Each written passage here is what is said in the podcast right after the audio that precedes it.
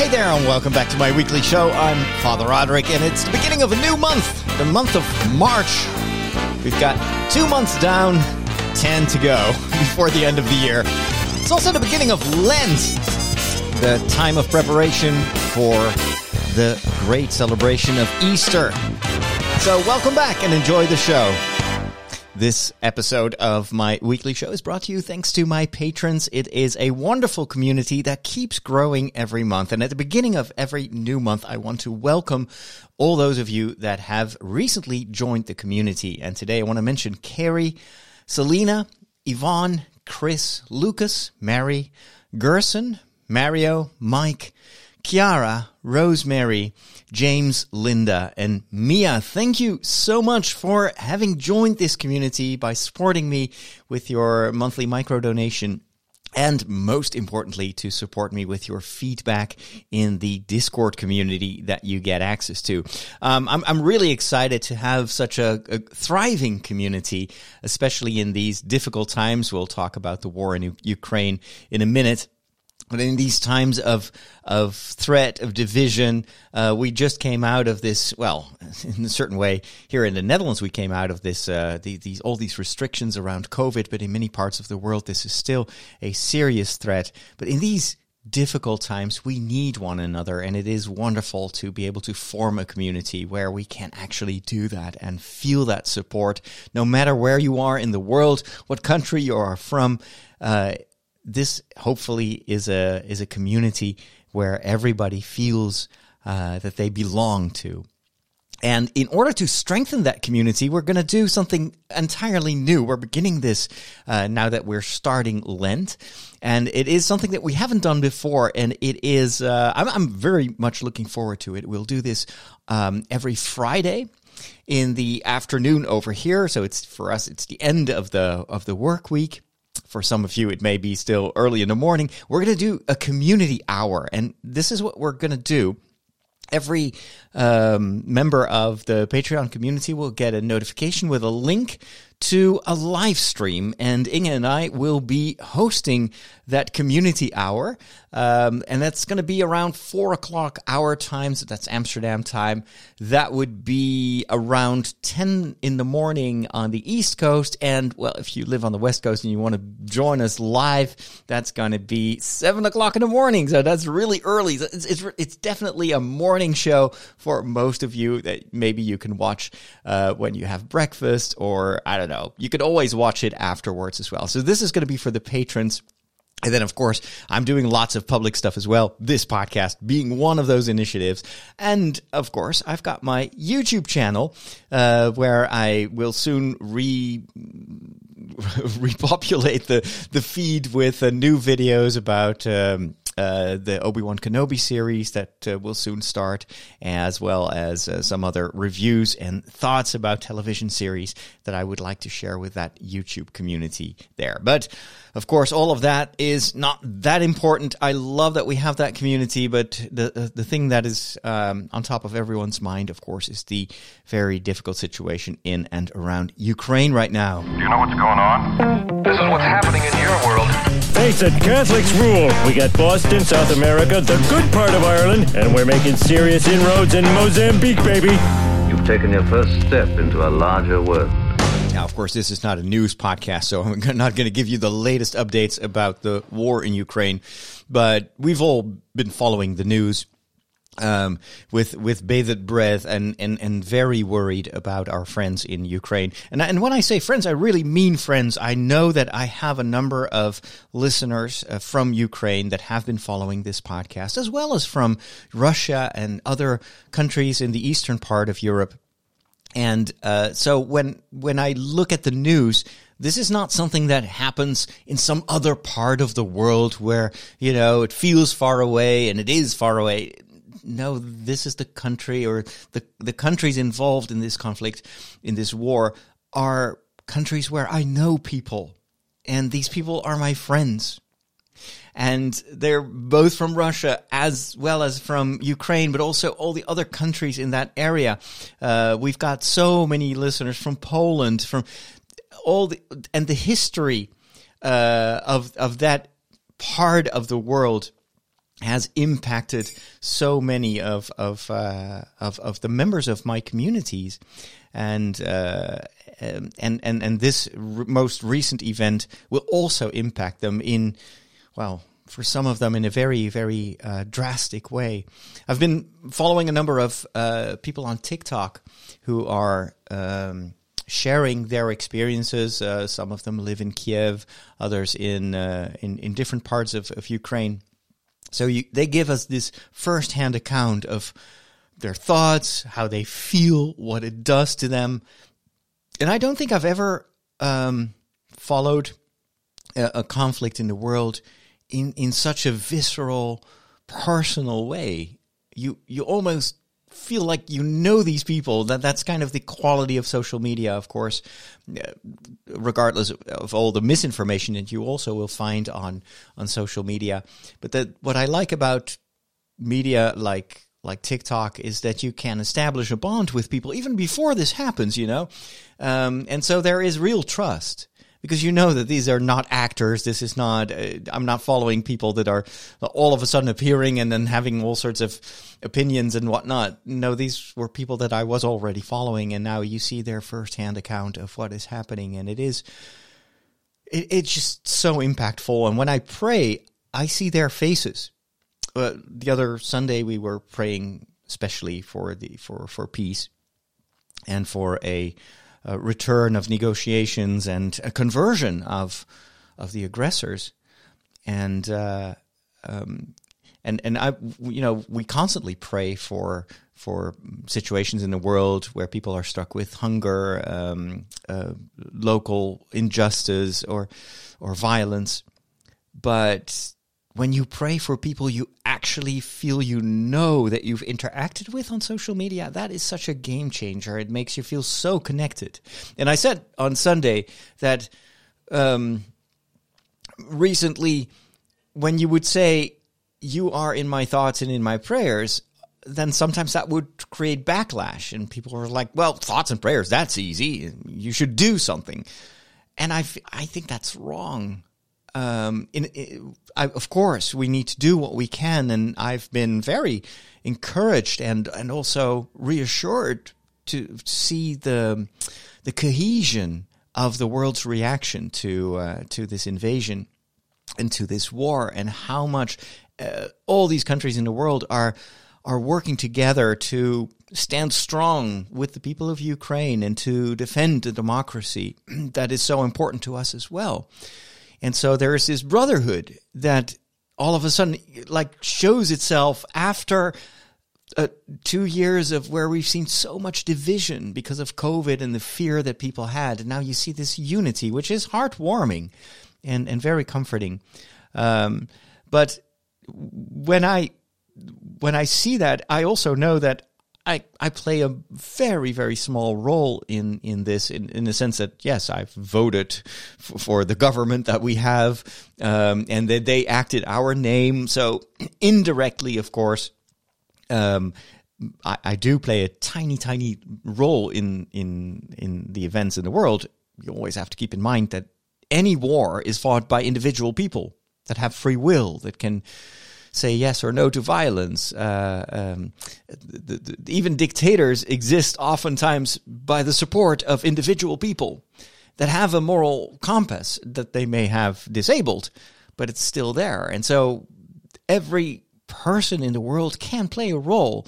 Uh, it's one of the things that you see in, in, in the stories of Tolkien, where you know even these small hobbits that seem so insignificant to the history of Middle Earth can still play a pivotal role in the future and in the in, in saving Middle Earth from the forces of evil that seem to be so, you know, unsurmountable.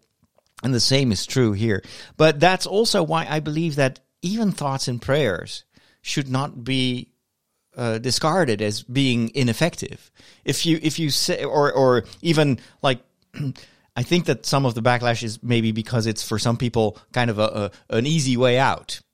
You know, it's like slacktivism. As long as I change the my profile picture, um, then I'm I'm helping to change the world. Well, of course, that's not enough, but it doesn't mean it's not worth anything, um, because thoughts and prayers are a movement of the heart, And when the heart is involved, it means that friendship is activated. And wherever there is friendship, God is active.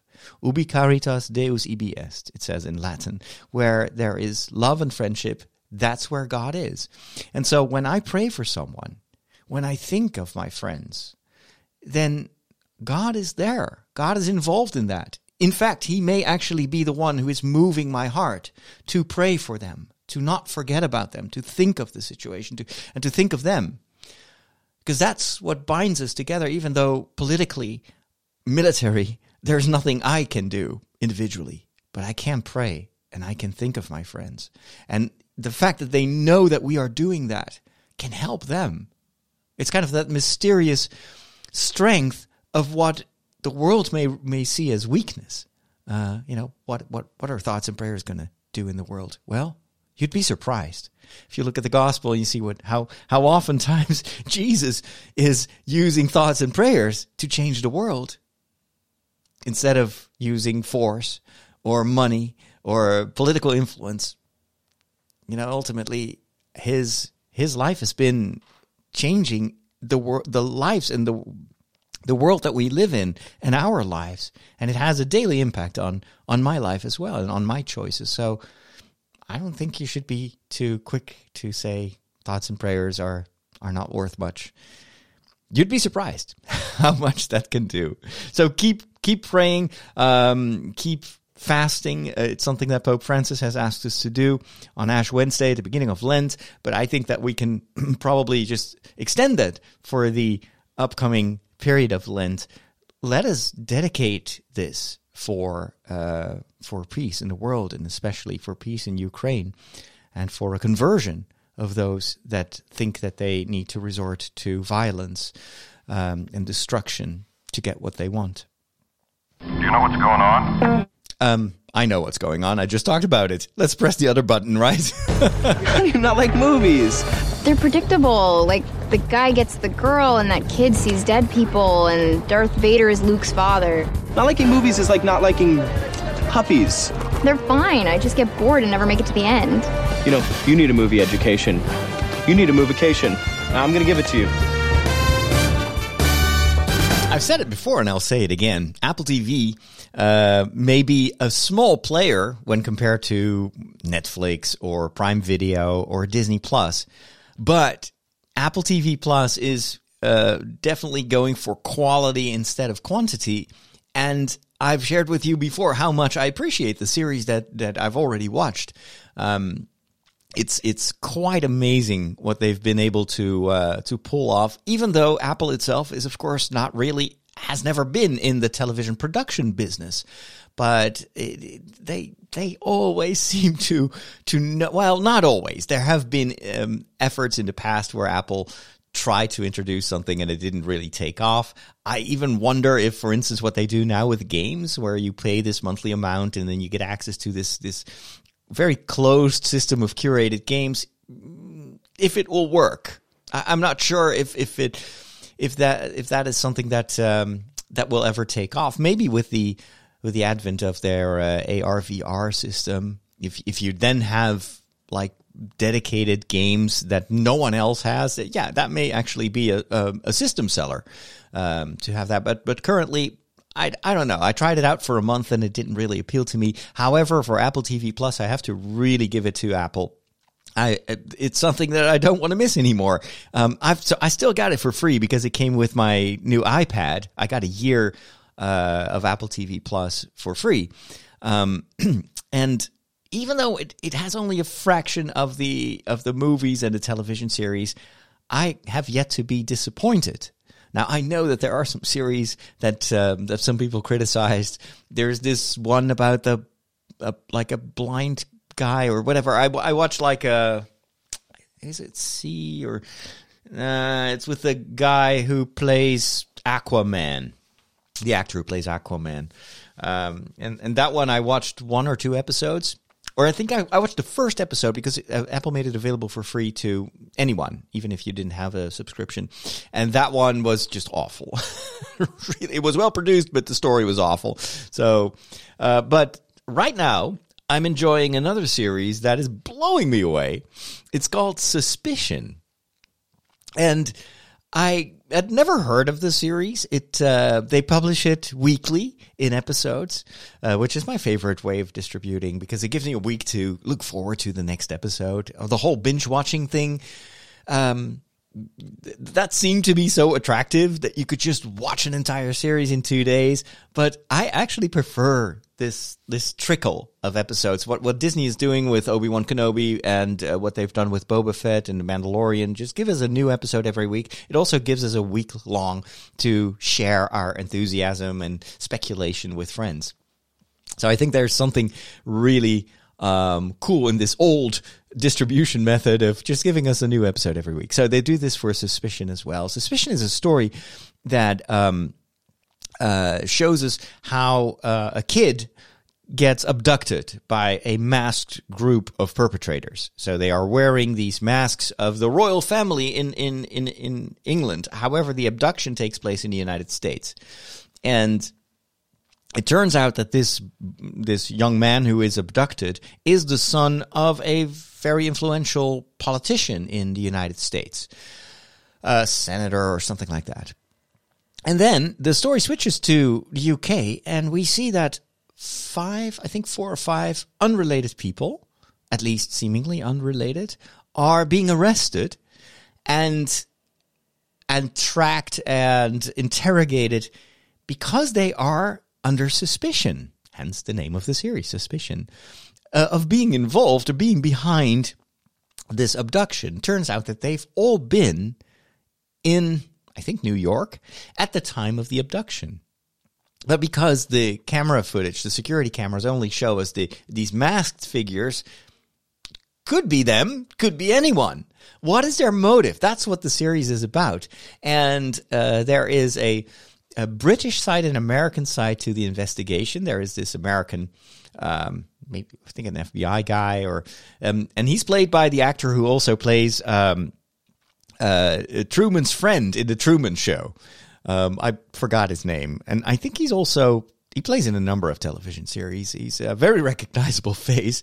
Um, but he he um, he plays a great role, I think. In this, he's kind of the impatient American investigator who thinks that the Brits are too slow, and uh, you know, uh, they. So the British approach is let's just release these people. We don't have enough proof to keep them, but let's just release them, and then we'll just follow them using all these cameras, these security cameras, and then if they, they may actually lead us to their associates. If they are guilty, then maybe we'll be able to figure that out.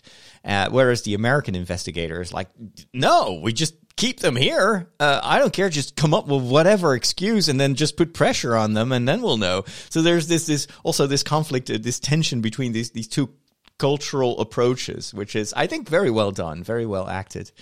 And then as a viewer, you really don't know if these people are guilty or not. And then you start to, at first, my initial reaction is they, they arrested the wrong people. They, these, they, these people cannot be involved in this. You, you, get to know a little bit of their backstory, and the more you get to know them, the, the less likely it is that they are involved in a in an abduction. What what is their motive?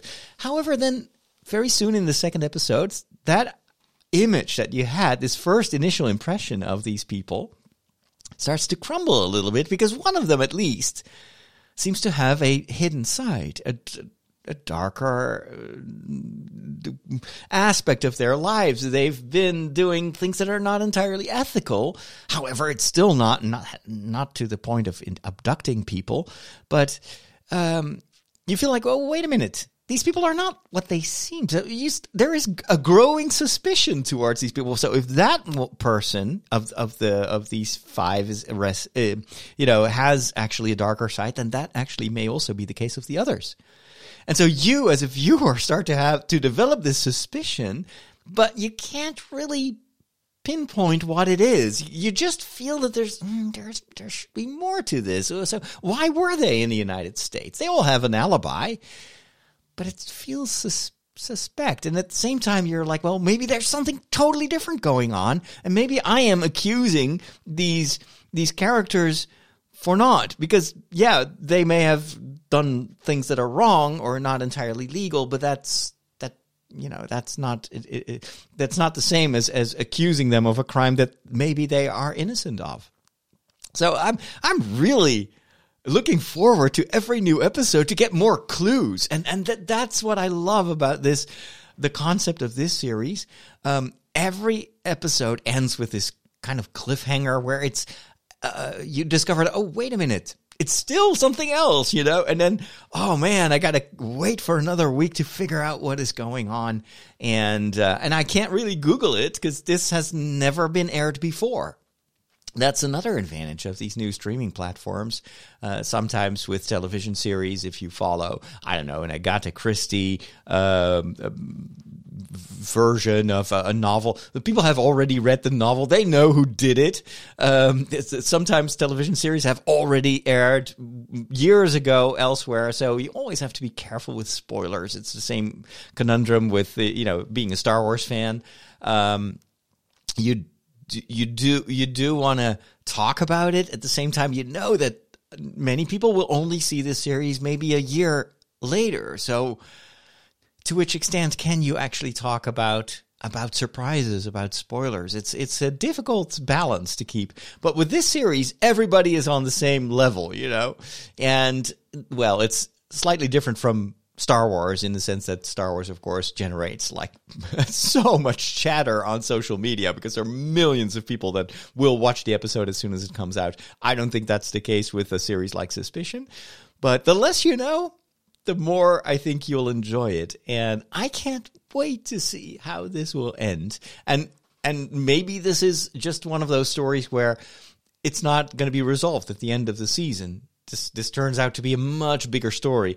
And what I like about the story is also it's it's really good writing because every every episode brings you closer to uh, discovering what's going on. So it gives, it feeds your curiosity, and you're like, oh, oh, so, oh, so that's what she did. That's why she was in in in in in, in America at that time of the abduction. But I need more information. And there's something happens that you did not expect. And so every episode gives you this gratification of bringing you closer to understanding what's going on. And at the same time, it creates new questions. And that is perfect story writing. It needs to reward you as well as tease you for the next episode. And uh, the balance is really good. From what I've seen in the opening title sequence, this is based on an existing story or maybe even a television series. So it, it may just be one of those remakes where they take, uh, uh, for instance, you have uh, in Sweden, uh, Denmark, some of those countries up north of, of the Netherlands, they create fascinating television. The stories are so good, but of course they're all acted with in, it's in Swedish and everything, and because um, part of the international audience doesn't like to to read subtitles or to watch dubbed movies, oftentimes um, if it's a really good series, they will just take the story and and remake it with American or English actors, and um, it's sometimes how I've discovered the original series. Like I remember a few years ago, we were on vacation in France with uh, uh, with my other th- uh, friends uh, that are uh, all three are priests, and we always bring along I like a television series or something that we can watch together and and talk about. And there was this one series uh, I think it was a French series about this village where all the children had disappeared, I think, and then they came back, and it's just this weird, like they've been gone for a, a bit like what they did in Avengers, you know, with the snap. People have been gone for a couple of years, and then they all of a sudden they all return, and you know that there is something supernatural going on, and then uh, and, and and it turns out that that so we watched one one season, I think, of that series, and we couldn't stop talking about it. We were so mesmerized by the story. And then when I came back home from vacation, I discovered that there was actually an um, like an English remake of that same series. So I watched that one as well, and it was not at all the same the same tone. The same. It, I thought the original was a lot better. but it can be the opposite, of course, as well, where the remake with a bigger budget, better actors is um, is going to be uh, uh, the superior version. But man, suspicion. Let me know if you've seen it. If if you're on Discord, let, maybe we can set up a, a, a discussion thread about that series because I sure want to share my thoughts about who did it and what's going on with uh, with the rest of the community.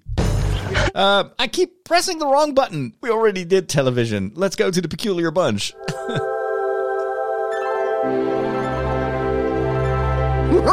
Catholics rock!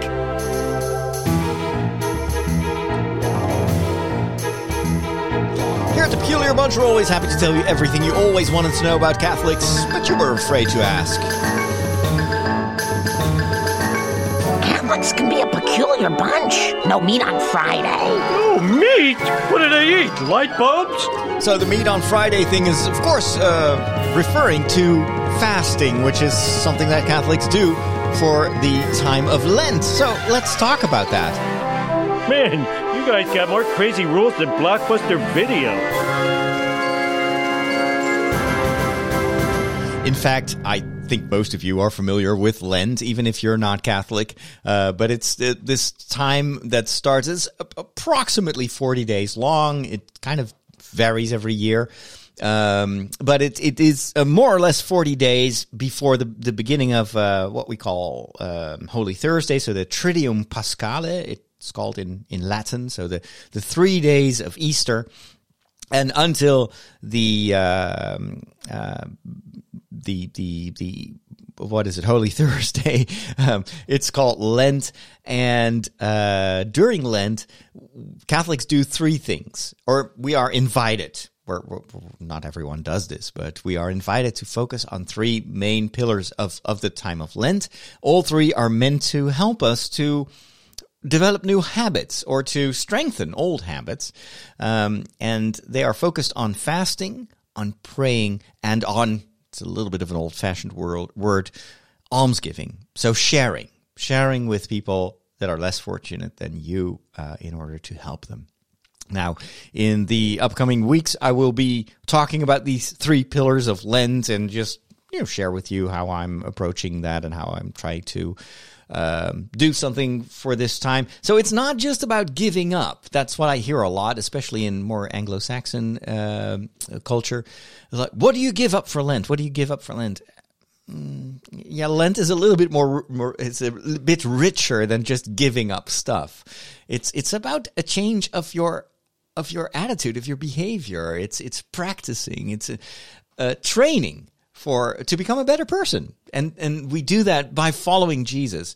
Uh, so he is the one who gives us the example. And since we are called as baptized people to, to be like Jesus, this is why we we focus on these three things that Jesus himself practices and and talks about so so often. When he goes into the desert, um, he goes there to fast and to pray.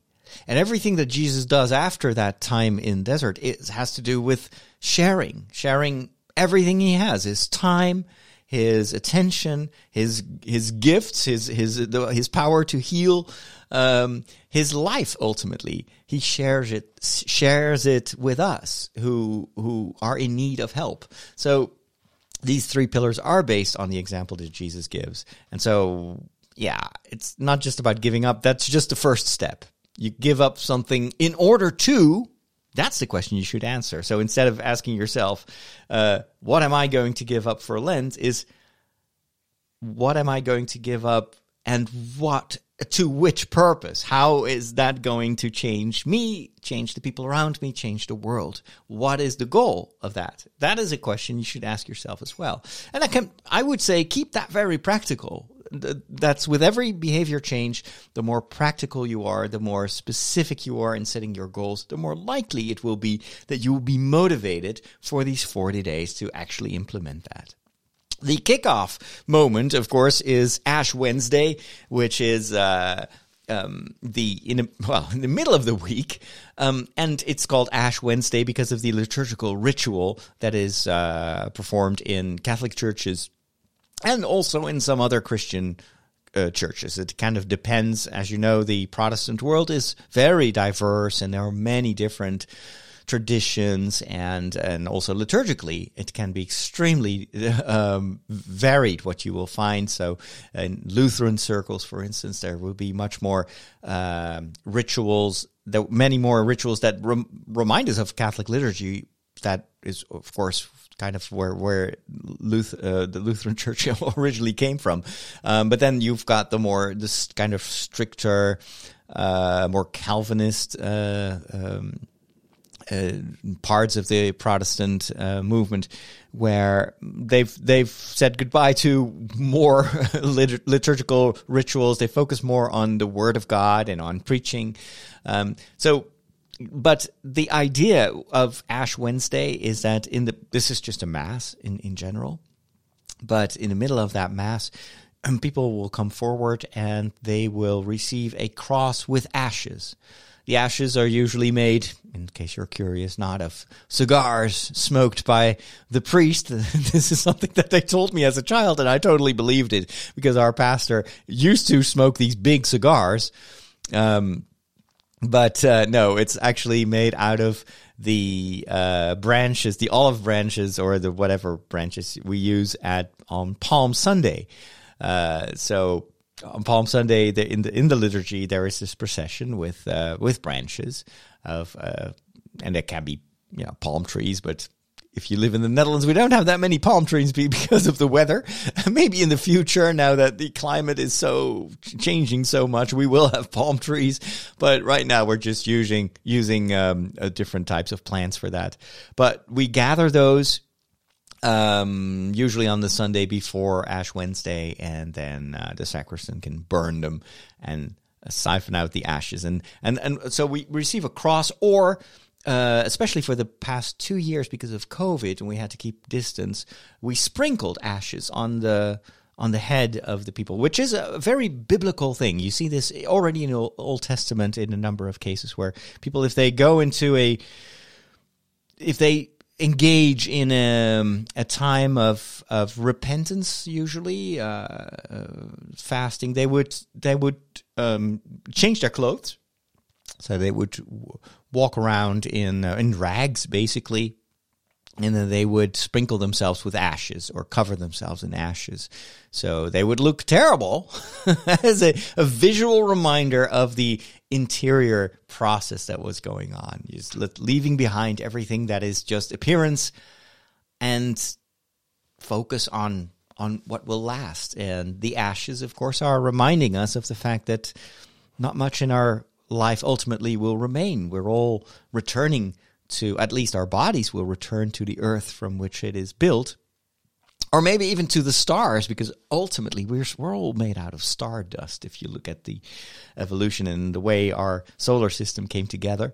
But ultimately, what forms our bodies right now will also deform, will also decay. It will, it will just, just be gone at one point.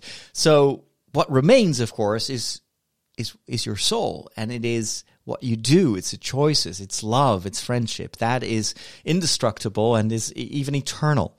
And so because our souls are eternal, this time of Lent is a time where we focus on that eternal aspect of our lives and what feeds it and what forms it. So our eternal life is determined by the choices that we make. It's by where what does our soul do, and and and not really our body. Of course, you have to take good care of our body. We're not.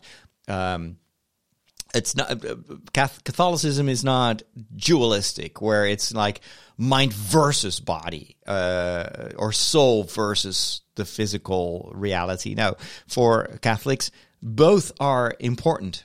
If you look at the um, the the metaphysics of uh, uh, Saint Thomas Aquinas, um, soul and body belong to one another, and you can't have one without the other. In fact, the soul is kind of the forming principle of the body, and so when we profess our belief in the resurrection, we say it's not the resurrection of of the soul of the of the mind, it's the resurrection of the body because our soul is meant to have a body. And this makes us different from the angels that are pure spirits. Uh, but we are spirit and body, so we have to take good care of our body. It's it's a gift. It's not, but it's a support also of our soul. And we tend to spend a lot of time on our bodies. Uh, you know, sports, clothes, comfort, food, all that. And there's nothing wrong with that. But every once in a while, we also should focus on the other part of our existence, which is our soul, which ultimately is more important to invest in even than investing in, in just our bodies because the soul is what we what we will take with us. And ultimately our we will receive a new body. Um, but but this the soul will still be the forming principle. So the more beautiful our soul is the more beautiful our resurrected bodies will be in a certain way course, I'm talking about stuff that nobody has ever, has ever seen, and we don't actually know what we're talking about. Let's put it that way. But we do believe in the resurrection of the body because that's based on on on the the testimony of Jesus or the testimony of, of the apostles, I should say, and proof that Jesus gives by himself rising from the dead. Um, and so Jesus and the Virgin Mary are already there. Uh, they're pointing the way because their eternal existence is what we are still moving towards. The Virgin Mary is in heaven, body and soul. And Jesus is, uh, well, in heaven. Jesus is heaven in a certain way, body and soul. And so ultimately, uh, we will be at the resurrection at the end of times. We will receive a new body. Um, so that's encouraging. It means that our, our, current body is, yeah, in many ways it's it's wonderful, but it can also be broken. It it it, it uh, breaks down over time. We know that very well. The more you age, the more you will see that. But the soul takes flight. That that's what I like about about growing older. Um, is that if you curate your soul, and this time of Lent is meant to do that, you will actually notice that yes, your body actually declines and your soul grows. So that's a, I, I love that, and I love seeing that in myself as well. That I, I start, I develop, I learn, I become wiser. I also make mistakes, of course. It's not that all of a sudden I walk around like a saint. Far from that. But it is, it's also this capacity to learn from your sins and mistakes, and and the more you fall, the the the more you you grow as long as you understand that the, your fallen state is not your destiny. It's uh, on the contrary, it's an occasion to grow and to try again and to be, become stronger. And if you step into that logic, this Lent, you will see the fruits of that. And so Lent is not just what am I giving up? It's what do I invest in? I'm going to invest in my soul. So what is important for my soul? What can I do to help me grow in in friendship, in endurance, in patience, and all those virtues. If you focus on that this Lent, it's going to be an amazing time. When did you become an expert in thermonuclear astrophysics? Last night. The packet. The extraction theory papers. Am I the only one who did the reading? I am going really well with my my my Goodreads book reading challenge for 2021. I think I'm now three books ahead of schedule. I uh, I made the resolution to read hundred books this year, and uh, and I love it. I'm reading so many great books, and I I read a bit of everything. So as you know, I I love reading uh, books about uh, psychology lately, um, neuro chemistry even. So I, I read science. I also read novels. I read fantasy, science fiction, and uh, and oftentimes I will read multiple books at the same time. Uh, just the other day, I finished a book that I started reading um, a few weeks ago, maybe even last year, written by Michael Straczynski. And if that name sounds familiar, he is, um, among other things, the author of Babylon 5. Um, and he wrote the entire story before they started filming, um, which makes Babylon 5 quite unique in television world. but uh, he's also been writing for uh, superhero stories. So he's been writing um, uh, lots of uh, graphic novels uh, in the Marvel universe. He's been involved in a number of television projects, uh, and he recently wrote a novel called, called "Together We Will Go." According to him, he himself says that this is one of the best things he's ever written, and you know he's a good writer. Um, I, I, I read his uh, autobiography, which was riveting. It's one of the best autobiographies that I've ever read. It's heartbreaking. It's unbelievable what, what he has gone through in his life. Um, but that's also why he is such an, an amazing writer. Uh, I think that the hardship that he experienced in his own youth, um, and even later on in his uh, in his career, has given him just a lot of empathy, a lot of nuance in uh, in, in, in, in writing different characters. So when he says this is one of the best things I've ever written, yeah, I knew that I wanted to read it. The story is uh, is is weird uh, or weird. It's not something I would usually read. It's a story about people that want to actually commit suicide. so there is this, you know, guy who has the initiatives uh, who wants to, you know, who wants to kill himself, or he, at least that's what he says. And um, but he doesn't want to do that all by himself. Uh, he's like, well, there are probably more people like I that like me that have that same idea that they just want to end their life here on earth but let's do it together hence the title together we will go so he rents a bus and a bus driver that uh, will gather all these people that that voluntarily, you know, want to commit to this idea of let let's just go together, um, and we'll just ride off a cliff in a, somewhere pretty. We'll just go to you know the west coast, and then we'll just drive off a cliff, and then well, at least we we will have each other in that process, so we don't die alone in a certain way. It's a weird concept and, and and what before I read the book, I was like, I'm not sure if I. I hope this is not going to be just one big advertisement for you know assisted suicide or something like that. That would be not really in line with the, what I believe is the value of life. But the book is not about that. What it does is it it gives you um, individual character portraits of all these different people that, of course, all have gone through a lot of stuff to get to the point where they actually don't think that life is worth living anymore. And so the book is much more about an exploration of who they are and how they got to that point, rather than actually this whole idea of killing themselves.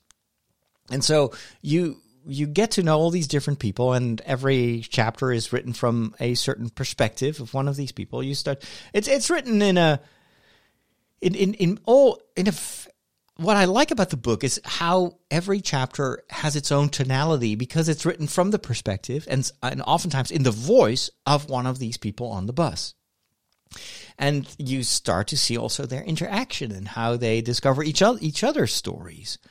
And people, of course, because they are together on the bus, they also start to impact each other.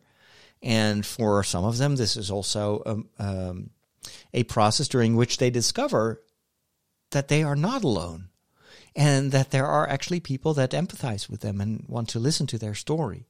And we, in a certain way, are also on the bus, even though we are not, you know, it's not because we don't think life is worth living.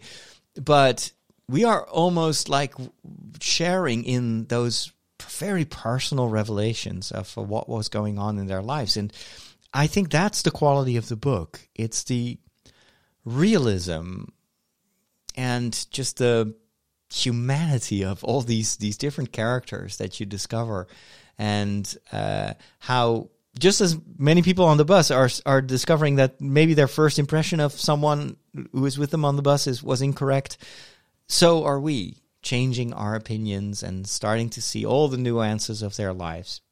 And so the book is absolutely not an advertisement for this suicide mission. Um, but I think it, what it shows is how complex life can be, how tragic it can be for certain people. Uh, it teaches you to empathize even though we're talking about you know fictional characters. Um, and it's not necessarily about the book having a tragic or a happy end. It's not about the ending. It's about the process, about the journey. It sounds a bit cliche, but that's absolutely what why I think Michael Straczynski wanted to, or Joe Straczynski as he's called, um, wanted to write this book. It's a character study, and and I think in that res- regard, it is it is a success. It's very well written. And uh, I can't say I enjoyed the ride because you still have that that doom at the end of the of the story in a certain way. But um, but I did really appreciate what he wrote, and I think it is incredibly well written. So that's why I am still glad that I read the book. Together We Will Go by Mike Michael Straczynski or Joe Straczynski. The scientifically wonderful world of science. What sort of science? Welcome back, science friends. Well, in this case, we need to talk about woolly mammoths. Now, of course, that is uh, that sounds like uh, uh, prehistoric times, but there are now scientists that are hoping to resurrect the woolly mammoth, which is insane. This is Jurassic Park. What could possibly go wrong? but as you know, DNA research has uh, really taken flight over the past decade. And scientists are more and more able to uh, discover the secrets of the genetic code that forms all these different varieties of life. And they are also able to decode, partially at least, the DNA of, of species that have gone extinct. And this is, of course, where it starts to get really interesting. Um, the what was still science fiction uh, when uh, Michael Crichton was writing writing Jurassic Park, he was already uh, following the trends that leads us to today, where it's actually possible in a certain way to do what the movie Jurassic Park was predicting. Um, that you could combine uh, strands of DNA that were taken from, in this case, the woolly mammoth, and combine it with existing fully intact DNA of elephants to make them more like woolly mammoths. So this is not about completely reconstructing life, but it is almost by by doing a downgrade. You know, when you have a phone and you don't like the the newest iteration of the operating system, sometimes you can hack your phone and downgrade it to a previous version, and all of a sudden it will look. I, I did that in in the past with uh, one of my iPhones, where um, the thing was going extinct basically because Apple would no longer support it with the newer updates. And so I was like, oh, I might as well just go and install like a what is it, an open system or, or and, and and in order to how would you call that? That had a technical name. Um, anyway, it's it's like hacking, but it is to make it more open so you could sideload apps. Anyway, I forgot about the name. But the thing is, you, you install an older version of the operating system, which is not as secure as the newer iterations. That's how they were able to, um, you know, open to kind of hack the operating system. Um, and it's very weird because all of a sudden you're looking at your iPhone and it looks like, oh my gosh, I, I've totally forgot what these icons looked like in the past um, and how slow this thing was.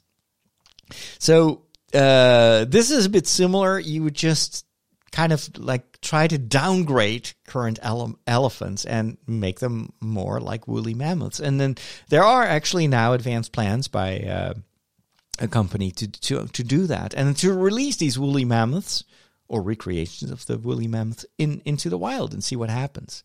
Now, of course, you can imagine that this also creates a lot of moral uh, questions because if you can do it, does it also mean that you should do it?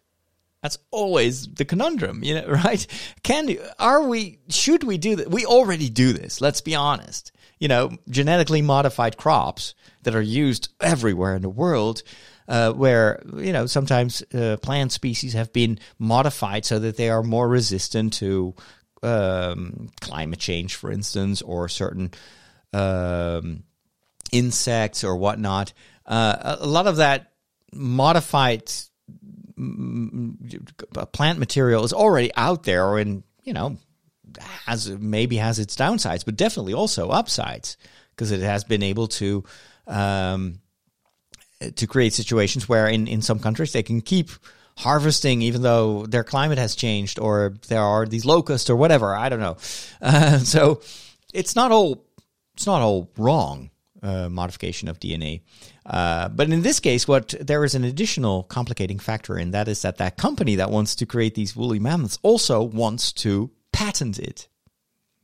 And this has already happened with mice, where it, they use, of course, mice uh, very often in laboratories. Um, and then some of these companies that create these genetically modified mice for research uh, purposes have actually patented that DNA. But where is this going to end? You know, we've, we've seen patent what patent wars can do to other areas of, of, of scientific progress. It's not always good to to have to patent stuff. I mean, it it w- with COVID, w- with the the um, vaccines and everything. That's intellectual property of a of a of just a few companies, and they hold the key to basically world health. How how moral is that? And well, of course, a number of these companies have been sharing their recipes so that also poorer countries could make those vaccines. Um, but that doesn't that's not always the case. Sometimes that's why sometimes the specialized medication is so extremely expensive. It's just because these companies hold they have the right, they have the patent, so they can basically ask any price for that. What are the implications of this? It's very complicated. So it's not just science. I mean, I'm I'm excited about the science that we can do this now, but on the other hand, I'm also worried this should be a concerted effort. There are, you know, eth- ethical parts of this discussion that we should also um, talk about as a global community and think about these implications and also maybe even put some restraints on just unbridled technological uh, progress. We are on the cutting edge of technology. Wow. Well, what does that mean? Let's plug it in. It's going to say, hey, I see you plugged in a new device. And it's going to load in the appropriate drivers. You'll notice that this scanner build. Whoa. Well, all your technology stuff it just ends in disaster. But there is one more thing. In the um, television segment, I was talking about Apple and how they have their like game service, and and that may actually really take flight um, when they release their AR VR headset. Um, it's it's very un, unclear whether we will actually see that headset anytime soon. Apparently, uh, as you know, there is a huge shortage of. Uh, of uh, electrical components right now in the world, and it will still take a year or maybe two years um, for that to to uh, to change and to improve, and so that may actually put us put a, a halt on on a lot of technological. Um, you know iterations uh, and, and and and a number of companies have, have slowed down basically their development cycles because there's just a shortage of of uh, of components but apple of course um, has a very tight grip on on especially the production of their components. So if they have a plan to roll out a new technology, especially Tim Cook is known to be very good at that, they will probably have a huge, you know, they can guarantee that they can deliver. the The question, of course, is um, with a brand new category of of devices like the AR VR headset that they want to release. Um, it's not just about the components. It's not just about the production process. It's also about the software. It is about the wearability of this. Um, as you can imagine, if if Apple according to rumors, is going to put an, uh, one of their new chips, like an M1 or even an M2, in these headsets, that will generate a lot of heat. That heat needs to be dissipated. That will impact the shape and the size of their headsets. Sony just released uh, the first images of their VR headset, their their second VR headset, and it now has a fan, and and, that makes the device heavier and maybe more um, less comfortable to wear. Apple, of course, wants to to do something um, that is not bulky and maybe even trendy. That's what they've been doing with their phones. It's what they've been doing with their laptops and their and their watches. So you can bet that whatever they come up with in terms of you know a headset, it will be much more comfortable than anything out there on the market. But then, of course, it remains to be seen if they can pull that off with the current generation of the of their of their chipsets. Uh, there are so many different elements that are involved at the same time. Apple doesn't want to wait too long because Meta, formerly known as Facebook, is of course also uh, going through all these iterations of their headsets, and they have already seized a pretty big chunk of the market. And so Apple has to you know, also face the competition. When is the right moment to launch a new product line like this? Um, according to some of the experts, um, Apple is still hoping to release their first AR VR headset in this year, in 2022, but it will, won't be in the beginning of this year, but more probably towards Christmas time. And um, but it could very well be that during their upcoming development uh, developers conference, um, they will maybe give us a glimpse of that because hardware alone is not enough. You need to have the software. You need to have apps, programs that can use this new device. So maybe we will see what Apple is up to sooner than we will have the actual product. I'm, of course, also hoping that we will see it this year because, well, I'm a bit of a VR aficionado, and especially since Apple is going to add AR, um, the combination is just so intriguing. And with that, we've come to the end of this episode of my show. Thank you for listening. And if you are a patron, make sure to also listen to Father Roderick to the Max, which is one of the four weekly podcasts that you get as a thank you for your monthly support. If you want to join that community, go over to patreon.com slash Father Roderick. See you next week. Have a good start of Lent, and we'll talk soon. Take care now. God bless.